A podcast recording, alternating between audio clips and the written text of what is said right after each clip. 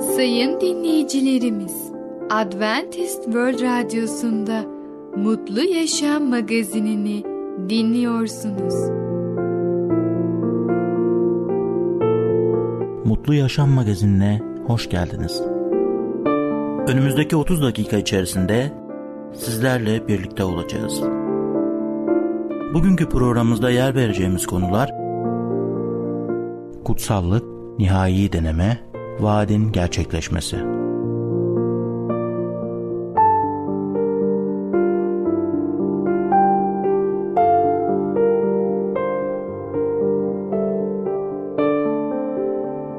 Adventist World Radyosu'nu dinliyorsunuz. Sizi seven ve düşünen radyo kanalı. Sayın dinleyicilerimiz, bizlere ulaşmak isterseniz e-mail adresimiz radio.umutv.org radio.umutv.org Bizlere WhatsApp yoluyla da ulaşabilirsiniz. WhatsApp numaramız 00961 357 997 867 06 00961 357 997 867 06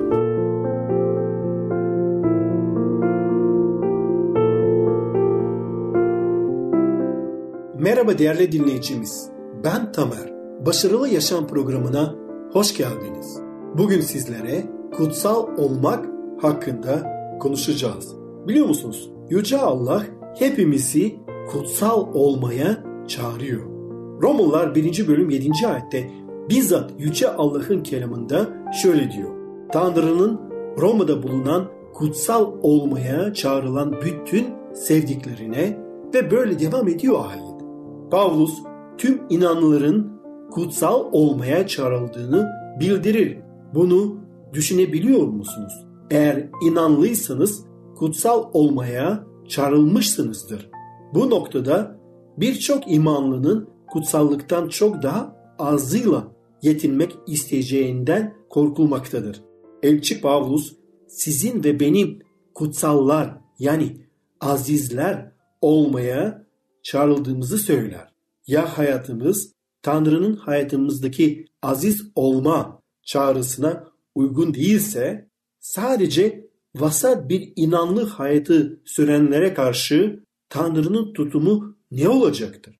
Matta 25. bölümdeki beş akılsız kız belki de Tanrı'nın onları yaşamlarında kutsallığa çağırmış olmasını fazla ciddiye almayan bir kafa yapısı içindeydiler. Bu kişilerin cennette girmek istedikleri zaman kapıdan geri çevrildiğini unutmayalım. Kutsallık kişinin başını üzerinde bir haleyle dolaşmasıyla kanıtlanmaz.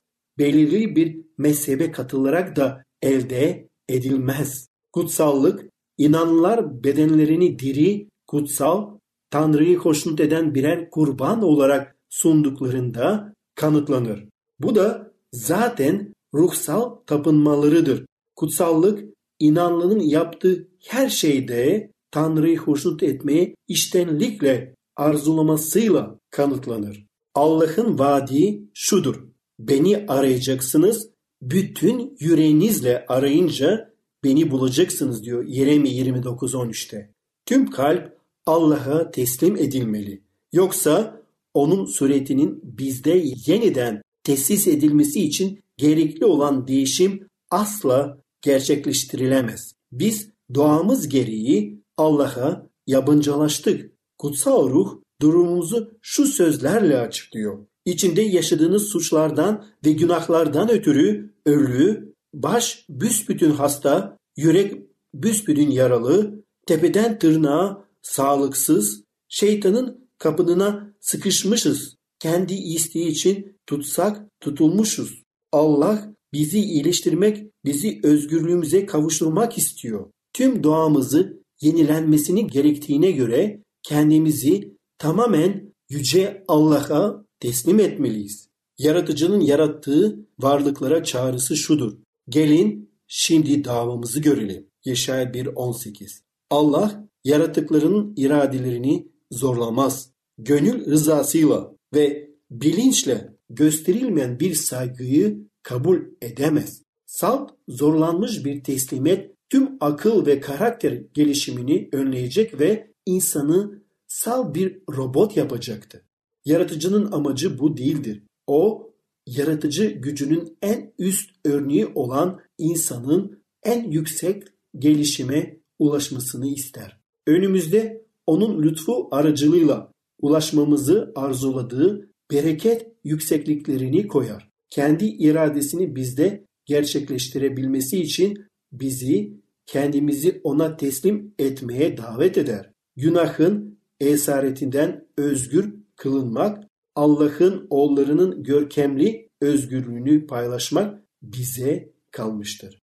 Kendimizi Allah'a verirken mecburen bizi ondan ayıracak her şeyi bırakmalıyız. O nedenle kurtarıcı sizden kim varını yoğunu gözden çıkarmazsa öğrencim olamaz diyor Luka 14.33'te. Kalbi Allah'tan uzaklaştırılacak her şey bırakılmalı. Zenginlik pek çok kişinin putudur. Para sevgisi, servet düşkünlüğü onları şeytana bağlayan altın zinciridir. Bir diğer sınıf ise şöhrede ve dünyevi şerefe tapar. Bencil bir rahatlık içinde yaşayan hayat ve sorumluluktan özgürlük de başkalarının putudur. Fakat bu kölelik bağları kırılmalıdır. Yarı Rabbin, yarı dünyanın olamayız. Tamamen Allah'ın çocukları olmadan hiçten onun çocukları olamayız. Kendi çabalarıyla Allah'ın yasalarına uymaya, doğru bir karakter oluşturmaya ve kurtuluşu elde etmeye çalışırken ona hizmet ettiklerini iddia edenler vardır. Kalplerini hiçbir şekilde derin bir Mesih sevgisiyle harekete geçirilmiyor. Ancak Allah'ın cenneti kazanmaları için onlara emrettiği Hristiyan hayat görevlerini gerçekleştirmeye amaçlarlar. Böyle bir dinin hiçbir değeri yoktur. Mesih kalpte ikamet ettiğinde can öylesine onun sevgisiyle, onun birlikteliğinin sevinciyle dolacak ki ona yapışacaktır ve onu derin derin düşünürken benlik unutulacaktır. Mesih'e duyulan sevgi eylem kaynağı olacaktır. Allah'ın motive eden sevgisini hissedenler Allah'ın şartlarını yerine getirmek için en az neyin verebileceğini sormazlar. En düşük standardı aramazlar. Aksine kurtarıcılarının iradesine mükemmel uyumu hedef alırlar. Samimi istekle her şeyi teslim ederler ve aradıkları şeyin değerine oranlı bir ilgi gösterirler. Bu sevgi olmadan Mesih'i ikrar etmek sadece boş laf, kuru resmiyet ve angaryadır. Değerli dinleyicimiz, zaman varken Allah'a gelelim ve onu seçelim. Onun tarafta yürüyenler zaten kutsal olmayı da seçmiş oluyorlar. Ona hayatımızı teslim edersek o bizim rehberimiz olacak. Bizi mutlu yarınlara götürecek. Onun yardımıyla kutsal olacağız. Değerli dinleyicimiz, bugün kutsal olmak hakkında konuştuk. Bir sonraki programda tekrar görüşmek dileğiyle hoşça kalın. Adventist World Radyosu'nu dinliyorsunuz. Sizi seven ve düşünen radyo kanalı. Sayın dinleyicilerimiz, bizlere ulaşmak isterseniz e-mail adresimiz radio.umutv.org radio.umutv.org Bizlere WhatsApp yoluyla da ulaşabilirsiniz. WhatsApp numaramız 00961 357 997 867 06 00961 357 997 867 06 Merhaba ufaklık. Ben Fidan. Kutsal Kitaptan Öyküler programımıza hoş geldin. Bugün seninle birlikte Nihai Deneme adlı konuyu öğreneceğiz. Bakalım İbrahim nasıl sınanıyor? Nihai deneme. Tanrı İbrahim'i ve oğlunu günahkarları günahtan ve ölümden kurtarmakla ilgili tasarısının bazı peygamberliklerini ve örneklerini dünyanın önünde sergilemek için kullandı. Tanrı aynı zamanda İbrahim'in imanını ondan korkunç bir şey deneme sona erinceye kadar hiçbir anlam ifade etmeyecek olan bir şey isteyerek had safhada bir denemeye tabi tutmayı planladı. İbrahim yaşamının bu aşamasında Rabbe mutlak bir şekilde güveniyordu. İbrahim Tanrı'yı tanıyordu. Tanrı'nın iyi ve adil olduğunu biliyordu. Ama İbrahim yine de Tanrı kendisinden yanlış gibi görünen bir şey isterse ona güvenebilecek ve itaat edebilecek miydi? Öyküyü doğrudan kutsal yazılardan öğrenelim. Daha sonra Tanrı İbrahim'i denedi. İbrahim diye seslendi. İbrahim buradayım dedi. Tanrı İshak'ı sevdiğin biricik oğlunu al. Moria bölgesine git dedi. Orada sana göstereceğim bir dağda oğlunu yakmalık sunu olarak sun. İbrahim sabah erkenden kalktı. Eşeğine palan vurdu. Yanına uşaklarından ikisini ve oğlu İsa'yı aldı. Yakmalık sunu için odun yardıktan sonra Tanrı'nın kendisine belirttiği yere doğru çıktı. Üçüncü gün gideceği yeri uzaktan gördü. Uşaklarına siz burada eşeğin yanında kalın dedi. Tapınmak için oğlum ile birlikte oraya gidip döneceğiz. İbrahim yakmalık sunu yardığı odunları oğlu İsa yükledi. Ateşi ve bıçağı kendisi aldı. Birlikte giderlerken İshak İbrahim'e baba dedi. İbrahim evet oğlum diye yanıtladı. İshak ateş ile odun burada ama yakmalık kuzu nerede diye sordu. İbrahim oğlum yakmalık sonu için kuzuyu Tanrı kendisi sağlayacak dedi. İkisi birlikte yürümeye devam ettiler. İbrahim'in uşaklarına oğluyla birlikte kurban sunacağı da tırmanmadan önce ne dediğini işittin mi? Tapınmak için oraya gideceğiz ve döneceğiz. Eğer öldürülecek ve bedeni yakılacak ise İbrahim'in oğlu nasıl geri dönebilirdi? Kutsal yazılarda şöyle yazar. İbrahim Tanrı'nın ölüleri bile diriltebileceğini düşündü. Nitekim İsa'yı simgesel şekilde ölümden geri aldı. Tanrı İsa'yı yeni bir ulusun babası yapmak için vaatte bulunmuştu. Tanrı yalan söyleyemez. İbrahim için bu kadarı yeterdi. Bu arada tüm bu olanlar olup biterken acaba İshak ne düşünüyordu? İshak bir günahkar olduğunu ve günahları yüzünden ölmeyi hak ettiğini biliyordu. Aynı zamanda Tanrı'nın onun yerine geçecek bir kurbanı kabul edeceğini de biliyordu. Ama bugün yanlarında bir kuzu ya da bir koç olmadan bir kurban kesmeye gidiyorlardı. Bu durum anlaşılmazdı. İshak bu yüzden ateş ve odun burada ama yakmalık sunu kuzusu nerede? İbrahim şöyle yanıtladı. Oğlum yakmalık sunu için kuzuyu Tanrı kendisi sağlayacak. Şimdi öyküye devam edelim.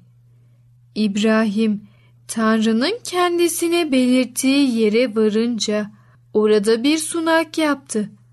Üzerine odun dizdi. Oğlu İshak'ı bağlayıp sunaktaki odunların üzerine yatırdı. Sonra oğlunu boğazlamak için uzanıp bıçağı aldı. Ama Rabbim meleği göklerden İbrahim, İbrahim diye seslendi. İbrahim işte buradayım diye karşılık verdi. Melek çocuğa dokunma dedi. Ona hiçbir şey yapma. Şimdi Tanrı'dan korktuğunu anladım. Biricik oğlunu benden esirgemedin. İbrahim ve oğlu sevindiler. Ama gerekli olan kurban ne olacaktı? İbrahim çevresine bakınca boynuzları sık çalılara takılmış bir koç gördü. İbrahim'in oğlundan ölüm cezası esirgendi. Tanrı onun yerine geçen bir kurban tedarik etmişti. Bir sonraki programımızda tekrar görüşene kadar kendine çok iyi bak ve çocukça kal.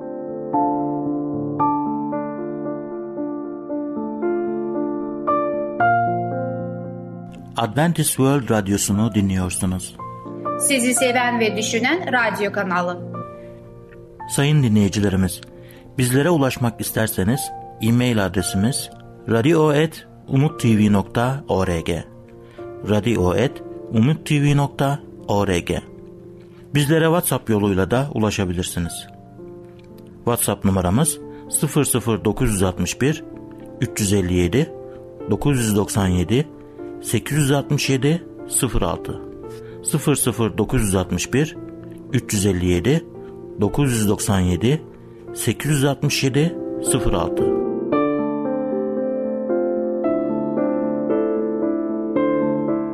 Sevgili dinleyici merhabalar.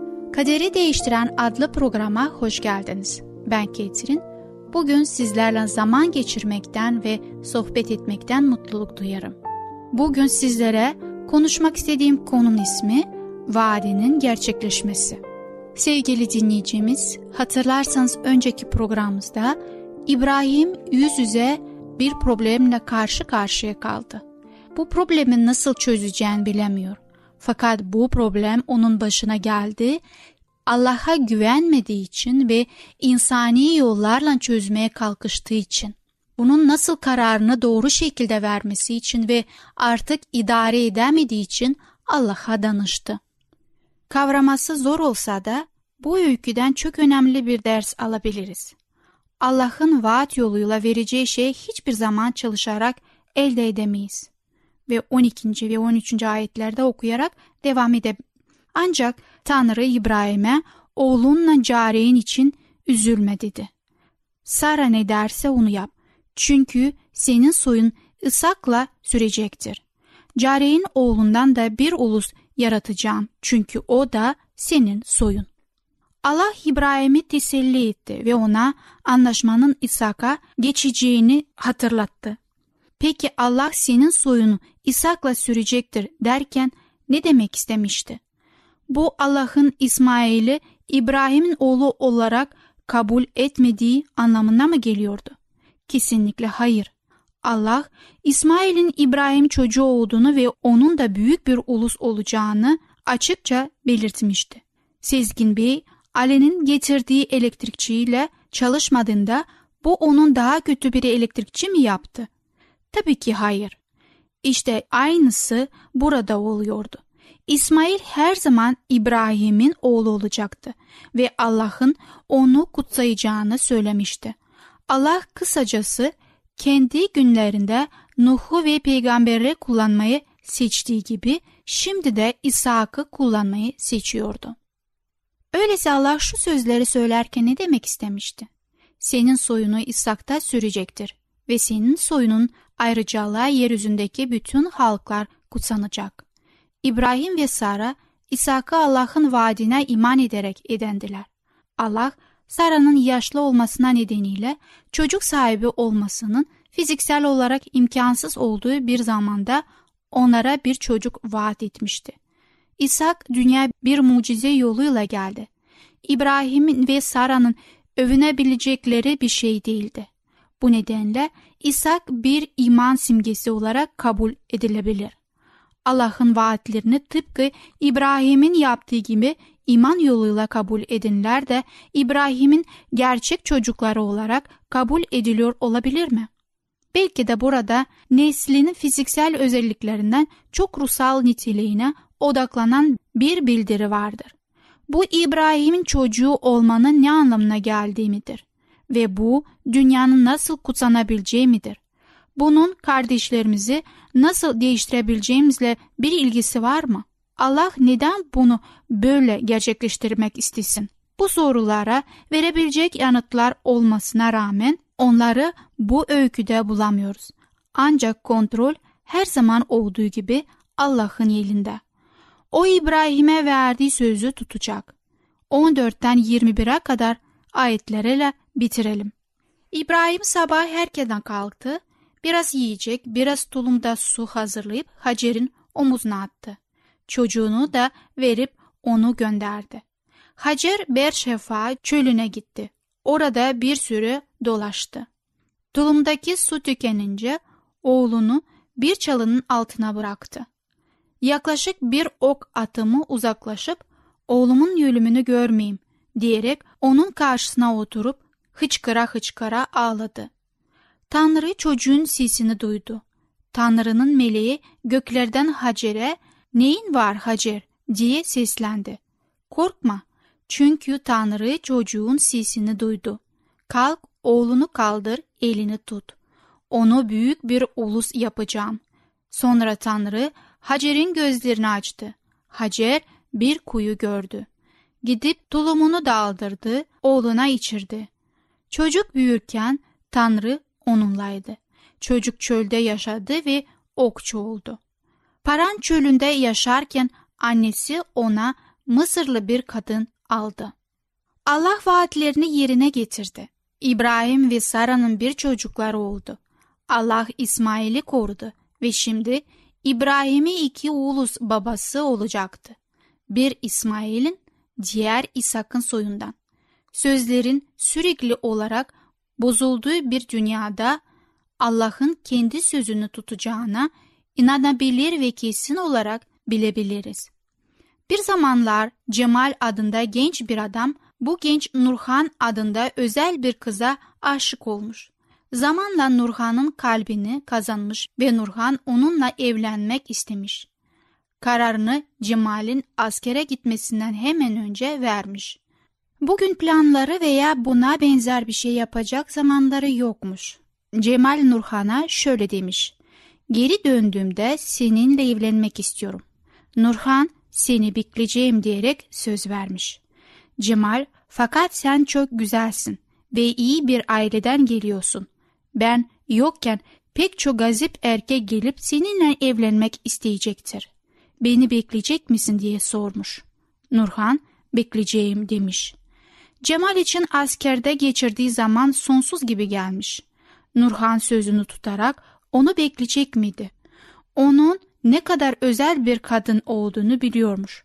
Genç askerin tahmin ettiği gibi pek çok genç adam gelerek Nurhan'ın kalbini kazanmaya çalışmış. Fakat o her seferinde şöyle demiş. Başka birine söz verdim. Resmi olarak nişan yapmamış olmalarına rağmen Nurhan Cemal'e verdiği sözü tutmuş. Cemal sonunda geri dönmüş ve evlenmişler. Sözlerin yerine getirmesi uzun sürmemiş. Ancak beklemeye değmiş. Tutulan bir sözün güçlü tahmin edilmeyecek kadar büyüktür. Söz Allah'tan geldiğinde daha da güçlüdür. Yaşlılıklarında çocuk sahibi olacaklarına vaat etmişti. Bilimsel olarak imkansız olsa da Allah bir mucize yaptı. Ancak Allah vaadini yerine getirmeden önce onlar bunu kendi çabalarıyla gerçekleştirebileceklerini sandılar. Fakat insani çabayla yalnızca Allah'ın yapabileceği ve onun kendi belirlediği zamanda yapabileceği şey hiçbir zaman başaramayız. Sabırlı olur ve Allah'ın çalışmasına izin verirsek büyük bir bereketin geleceğinden emin olabiliriz. Sevgili dinleyicimiz, Vaadin Gerçekleşmesi adlı konumuzu dinlediniz. Bir sonraki programda tekrar görüşmek dileğiyle. Hoşçakalın. Adventist World Radyosu'nu dinliyorsunuz. Sizi seven ve düşünen radyo kanalı. Sayın dinleyicilerimiz, bizlere ulaşmak isterseniz e-mail adresimiz radio.umutv.org radio.umutv.org Bizlere WhatsApp yoluyla da ulaşabilirsiniz. WhatsApp numaramız 00961 357 997 867 06 00961 357 997 867 06 Gelecek programımızda yer vereceğimiz konular İmanınız nerede? Omurga, vaadin gerçekleşmesi. Mutlu Yaşam Magazini adlı programımızı her cumartesi aynı saatte dinleyebilirsiniz. Bir programımızın daha sonuna geldik. Bir dahaki programda görüşmek üzere, hoşçakalın.